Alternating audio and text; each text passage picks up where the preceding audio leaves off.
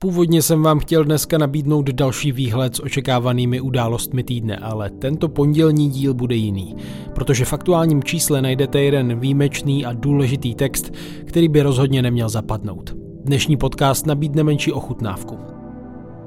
Jak je na tom náš stát a společnost, můžeme sledovat a hodnotit podle různých ukazatelů. Patří k ním bez pochyby i to, jak se stará o ty vůbec nejzranitelnější. Ústřední článek aktuálního týdeníku Respekt v tomhle směru rozhodně nevyznívá lichotivě. Příběh s titulkem Kdo zabil Dorotu Eš mimo jiné vypráví o nepochopení, zbytečném utrpení a týrání, které zažívají lidé s mentálním postižením a těžkým autismem v některých státních zařízeních. Pomyslný vagon s těmito lidmi je zde odstavený na vedlejší slepé koleji a na nové poznatky o péči, která by jim mohla zajistit lepší život, není brán zřetel. Podle autora přitom nejde o okrajový jev, spíše dlouhodobý systémový problém. Mým hostem je novinář a zakladatel Združení dětí úplňků Petr Třešňák, který téma chystal řadu měsíců. Podnětný poslech vám přeje Štěpán Sedláček.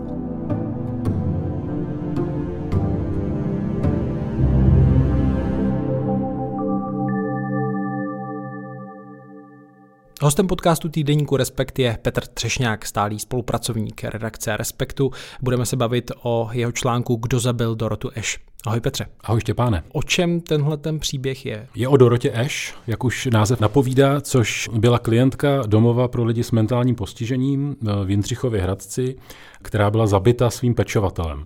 Ten článek eh, popisuje systémový problém Jehož důsledky jsou drastické a mají velký dopad na práva a na kvalitu života takový zapomenutý skupiny lidí, a to jsou lidi s mentálním postižením, někdy taky autismem a takzvaným chováním náročným na péči.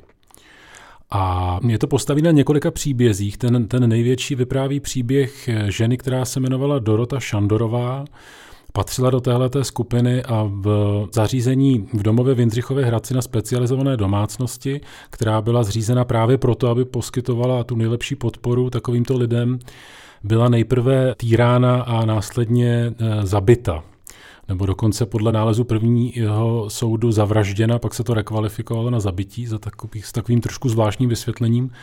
A ten článek jako detailně analyzuje důvody toho, proč tito lidé vlastně systémem propadávají, proč jim je poskytována zcela nevhodná péče a to jak eh, psychiatrickou péčí, tak velmi často i zařízeními sociálních služeb. A pak je tam mnoho dalších příběhů a je tam i jedno takové odhalení, to sice, že aktuálně vlastně v posledních letech probíhá poměrně děsivé týrání dětí s postižením v domově pod Lípou v Lipníku a do toho vlastně připoju takový jako kontext celé té situace a to sice proč se to děje což je trochu složité, ale ne moc, ale velmi zajímavé. Člověk s mentálním postižením, který nedokáže třeba komunikovat normálním způsobem, tak velmi často komunikuje chováním, protože mu nic jiného nezbývá. A pokud je to chování takzvaně náročné, je například agresivní, sebepoškozuje se, hodně křičí nebo neposlouchá, tak to velmi často odráží nějakého vnitřní potřeby, které jsou nenaplněné a teď jde o to, jestli to okolí mu dokáže nebo nedokáže rozumět. To, co se děje, pokud nedokáže, je často to, že se snaží to chování nějak zastavit a to jsou právě chvíle, z knih se často rodí eh, takováto dramata, že ten člověk se stává takovou černou ovcí toho systému, který o něj má pečovat je nějak omezován, vysoce medikován a, a, a podobně a může to skončit až třeba tragicky jako u té Doroty Šandorové. A pro mě osobně velké zjištění posledních let eh, je v tom, že v západním prostředí, zejména anglosaském, Velké Británii, Irsku, Austrálii, Spojených státech, je dostupná velmi komplexní odbornost, jak vlastně pracovat s chováním náročným na péči, která je tady jen velmi málo známá a kontextovým důsledkem jsou tyhle ty tragédie, které popisuju. To znamená, že ty jsi vycházel ze spisů soudních nebo ze kterých zdrojů si vlastně čerpal a nacházel tam tyhle tak trochu hororové příběhy? Já jsem na tomhletom textu, který je vlastně základem budoucí knihy, takže i proto tomu věnuju tolik energie, začal pracovat někdy zhruba před rokem Nesnad, že bych celý ten rok nedělal nic jiného, ale rok jsem se tomu věnoval a dostal jsem se k několika soudním spisům, případů, které mě zajímaly, některé byly medializované, jiné byly úplně neznámé a dozvěděl jsem se o nich během práce v terénu. Mluvil jsem s celou řadou rodičů, odborníků, přečet jsem spoustu odborné literatury k fenoménu náročného chování A takže jsem se tomu věnoval opravdu důkladně, zejména proto, že to je teďka taková moje druhá profesní identita, že se věnuji tématu těžkého autismu a chování a sociální podpory těchto lidí v organizaci Děti úplňku ta tvoje zjištění, co to vypovídá o tom symbolickém vztahu státu k těmto lidem, kteří nezapadají svým chováním nebo svými projevy do nějaké normy? Já si myslím, že, že podpora lidí s postižením obecně v České republice není moc dobrá a je to do značné míry dané tím, že sociální služby nemají bohužel vysokou společenskou prestiž eh, a není jim věnovaná jako patřičná pozornost. Jo. Myslím si, že tam je poměrně velký rozdíl oproti zdravotnictví, které je přece jenom jako lépe financované odborně více, více na výši. No a ta skupina lidí s náročným chováním je taková velmi specifická, že skutečně vyžaduje nějaké mimořádné osobní kvality a v jistém smyslu i dovednosti od těch, kteří pečují. A ta odbornost tady prostě není rozšířená, takže stát to dlouhodobě zanedbává, to téma nijak zvlášť neřeší. Nemyslím si, že by to byla na prvním místě zlá vůle, je, je to spíš eh, trochu důsledek toho, že těch problémů k řešení hodně, obzvlášť v poslední době. Tahle cílová skupina je něčím velmi složitá a není zas až tak početná, takže ten problém není tak úplně vidět. Nicméně například ve Velké Británii národní koncepce, metodická koncepce podpory této skupiny lidí vlastně říká, že tito lidé patří k těm možná nejohroženějším v celém tom systému právě proto, že na to chování nesprávně reagujeme a právě proto jim věnují britští psychiatři, psychologové specifické porozumění a vůbec specifické strategické dokumenty, což tady absolutně chybí. V české legislativě nebo strategických dokumentech nenajdeme tuhle tu skupinu popsanou jako nějakou hodnou zvláštního zřetele nebo, nebo mající specifické potřeby, což je velký rozdíl oproti tomu anglosaskému prostředí například. Čili jde o nějaký systémový problém, nejde o ojedinělé případy nějaké výstřelky, ale spíš si narazil na věc, která je protkaná celý tím tkanivem zdravotního pečovatelského systému. Rozhodně. Ty případy byla snaha vykládat je jako jednotlivé selhání, třeba to zabití Doroty Šandorové, ale myslím si, že to je hluboký systémový problém. Já sám mám dítě s náročným chováním, takže ho dobře znám i jako z té druhé strany. Vlastně jediná odbor, no pokud se u člověka s mentálním postižením rozvine náročné chování, tak jediná odbornost, ke které bude doporučen, je psychiatr a ten eh, s velkou pravděpodobností pouze zvolí nasazení medikace, což je něco, co je, já to přirovnávám v tom textu, jako kdyby vám operovali nohu v autoservisu. Jo. Ta metafora není příliš přehnaná, eh, medikace v zásadě tlumí projevy chování, ale pokud eh, si uvědomíme, že pro toho člověka je to forma komunikace, tak se někdy dějí takové hrůzné případy, jako že třeba ty lidi bolí zuby, nebo mají nějaký jiný problém, který my bychom sdělili slovy, oni je sděluje chováním a vlastně ten systém udělá to, že jim zalepí ústa, znemožní jim mluvit, tím, že tou medikací jako srazí ty projevy chování. Tady vůbec ta odbornost podpory chování není rozvinutá a tohle je systémový problém, který potom v jednotlivých případech, kdy ty lidé jsou skutečně velmi nároční, nemají rodinu, ty služby jsou podfinancované, což se děje jak na psychiatrii, tak v těch službách sociálních, tak může končit nějakým jako dlouhodobým týráním.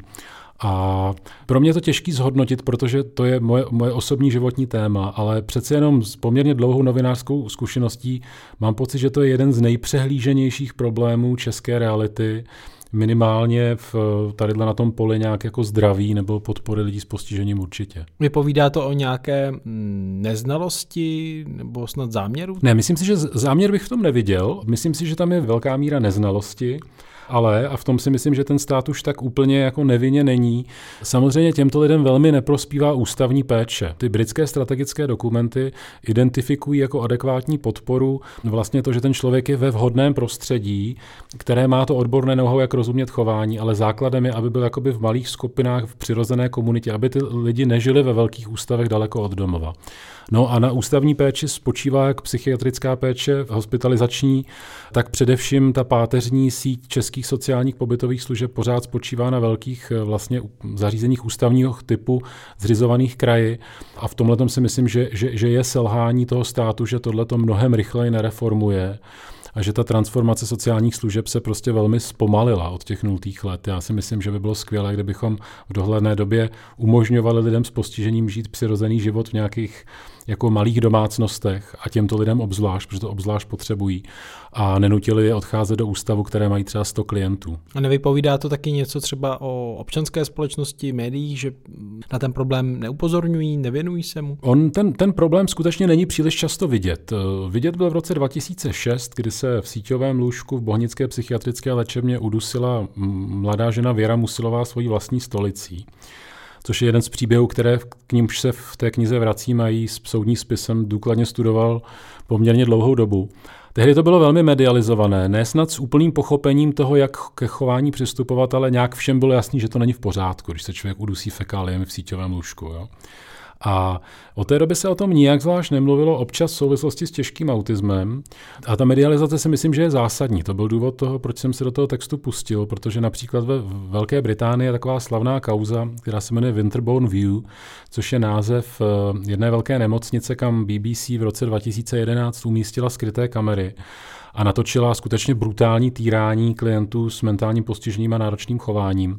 A e, ta publicita spustila nějakou systémovou změnu, mluvil o tom David Cameron, tehdejší ministerský předseda a vlastně vznikla velká snaha o reformu podpory těchto lidí. Myslím, že tři nemocnice byly zavřený po tom, co, co se tohleto ukázalo. Takže medializace zásadně pomáhá kvalitě života lidí s postižením proto se jí věnuju. Co by měl být takový první krok, který by pomohl ze strany toho státu? Podle mého názoru eh, ta věc je natolik systémově zanedbaná, že vyžaduje nějaké systémové přemýšlení, takže si myslím, že by měla vzniknout nějaká národní strategie, jak tuhle skupinu podporovat, taková obdobná, jako mají Britové, nebo aspoň národní metodika, jak to má vypadat. Mimochodem, o jak velké skupině se vlastně bavíme z pohledu statistiky? Ta čísla jsou velmi nejasná, český stát to nijak spočítaný nemá. Existují nějaké populační odhady, které když přepočteme na českou populaci, tak to vychází něco ke čtyřem tisícům lidí.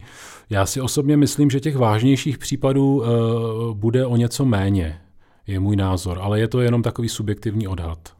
A ten problém se týká jako řady různých sektorů a situací, například pokud máte malé dítě s, postižen, s mentálním postižením, u kterého se projeví náročné chování. Jak jsem říkal, neexistuje odbornost, která by ho dokázala analyzovat, takže z pravidla se to spíš zhoršuje, než zlepšuje tak eh, ty děti jsou poměrně často třeba vylučovány ze speciálních škol. Jeden z příběhů, který se nevešel do článku, ale kterému se budu věnovat, je příběh Tomáše, který v šesti letech vypadl ze školství.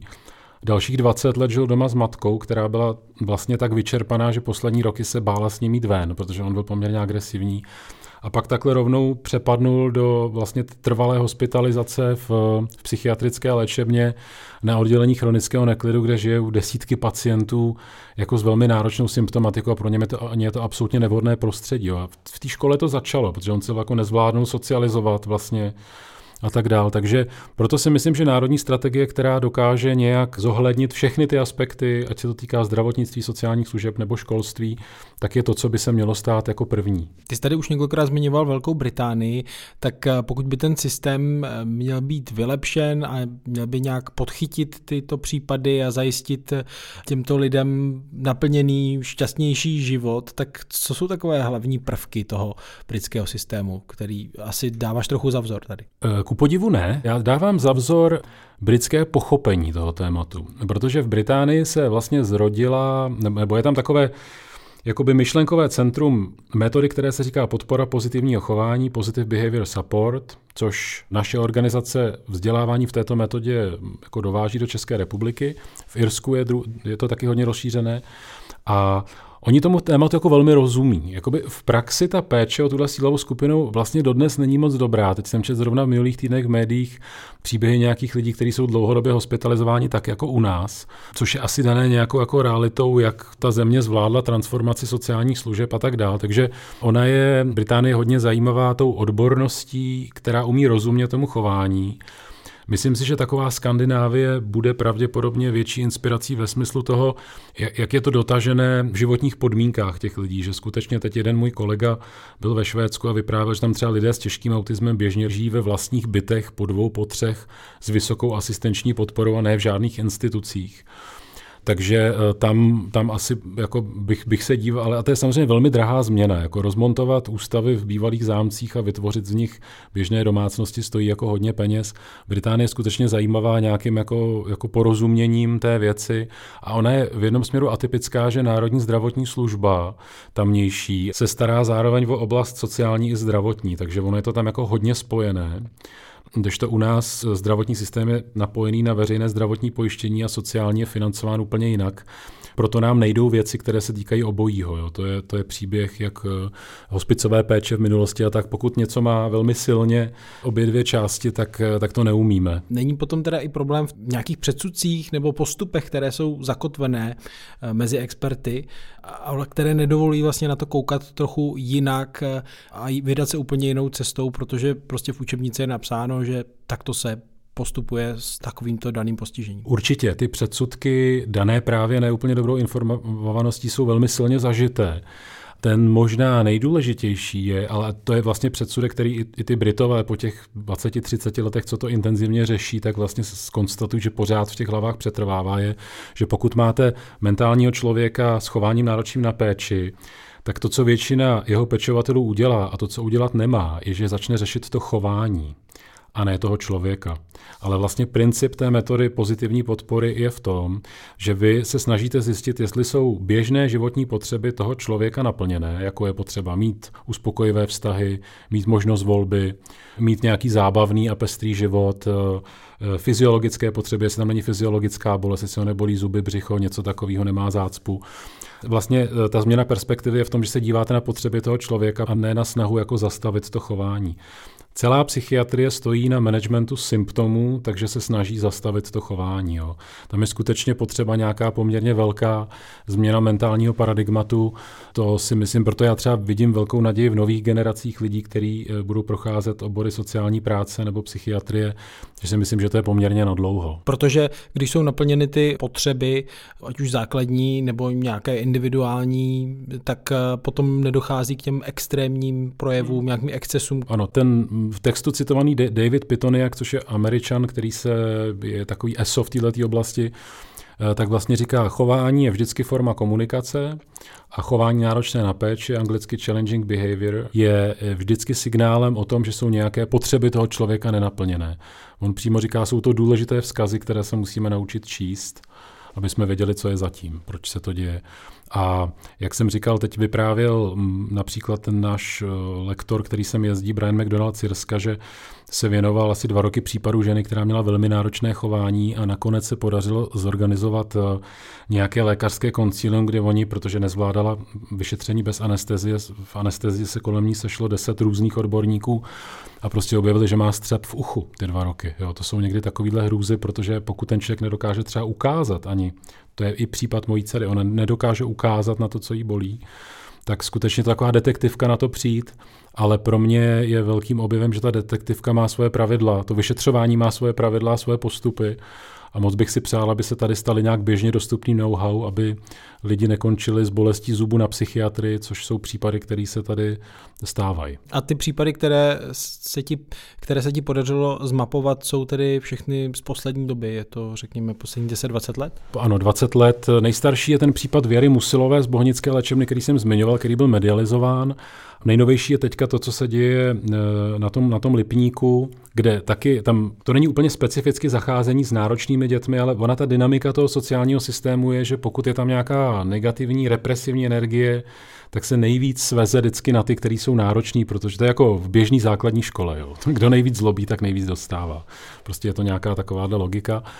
A vražda Doroty Šandorové, ono je to teda technicky rekvalifikováno jako, jako zabití, ale část lidí, kteří znali tomu nadále říká vražda, protože to vraždu připomíná, tak je případ, který se stal v lednu roku 2021, takže je to velmi čerstvé. A kdo je ten partner, řekněme, i k diskuzi ze strany státu, kdo na kom vysí ta nejvyšší míra odpovědnosti za to, eh, konkrétní instituce třeba? Já bych byl velmi rád, kdyby mm, podle vzoru eh, konzervativního ministerského předsedy David, Davida Camerona náš konzervativní ministerský předseda Petr Fiala eh, na toto téma nějak zareagoval. A jinak se to nejvíc týká rezortu sociální práce, čili ministra Mariana Jurečky a samozřejmě také zdravotnictví, protože tam ta psychiatrie a v trochu menší míře školství, zejména toho speciálního školství, které tak také často nezvládá ty, ty náročné děti.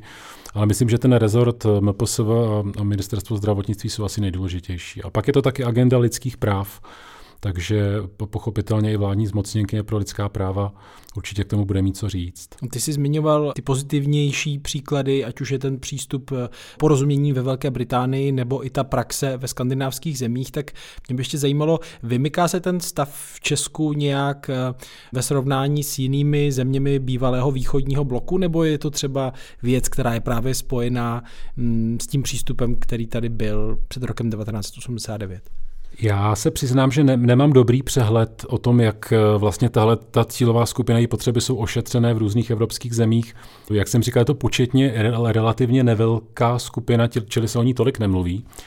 Předpokládal bych, že v zemích, které měly velmi silně ústavní podporu lidem s postižením, což vám teď nejsem schopen říct, jestli byly všechny země východního bloku, notoricky známe to o Rumunsku, eh, tak tam to bude asi horší, jo, protože, protože ta ústavní péče je kontraindikací dobré podpory téhle cílové skupině.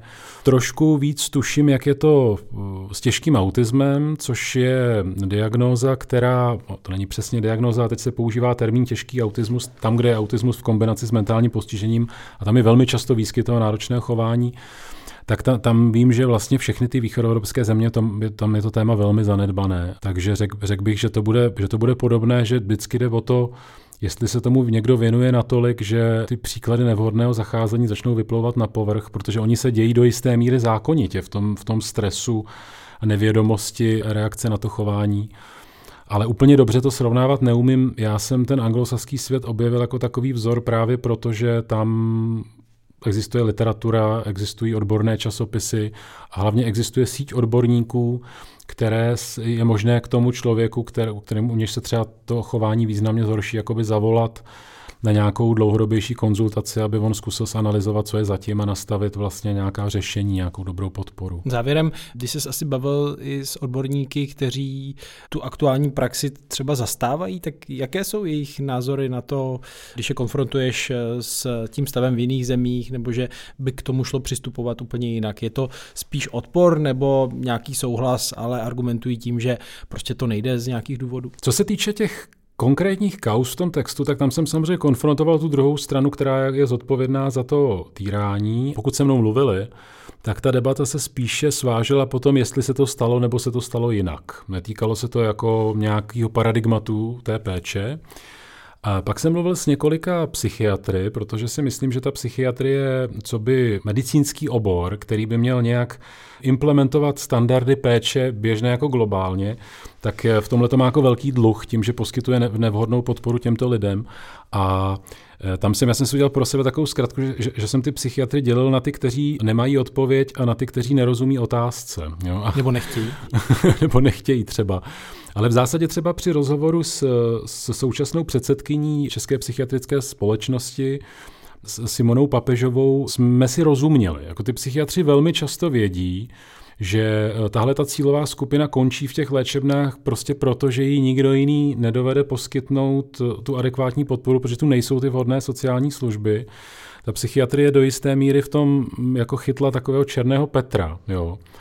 A oni vědí, že to není ideální a vědí taky, že psychiatrická reforma nebo reforma duševního zdraví, která probíhá na tuhle cílovou skupinu do značné míry zapomněla.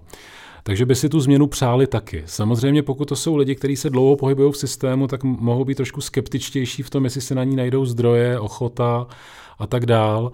Ale vlastně se mi nestalo, pokud jsem mluvil jako s relevantními lidmi, někteří tomu tématu trochu nerozuměli, ale, ale většina celkem rychle přijala tu moji tezi, že odbornost podpory chování tady prostě chybí a že na to doplácí uh, tady ta cílová skupina velmi významně tím, že se jim dostává nevhodného zacházení. Takže o to jsem se zatím s nikým úplně nepřel, ale pravda jsem třeba nemluvil s nějakými jako konzervativnějšími nebo staromódnějšími psychiatry.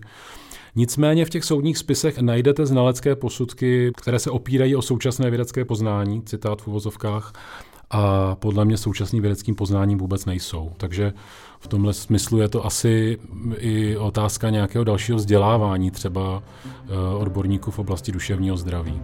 Podotýká Petr Třešňák. Víc si můžete přečíst v aktuálním vydání, v aktuálním čísle týdeníku Respekt v článku s titulkem Kdo zabil Dorotu Eš. Děkuji za rozhovor. Já děkuji.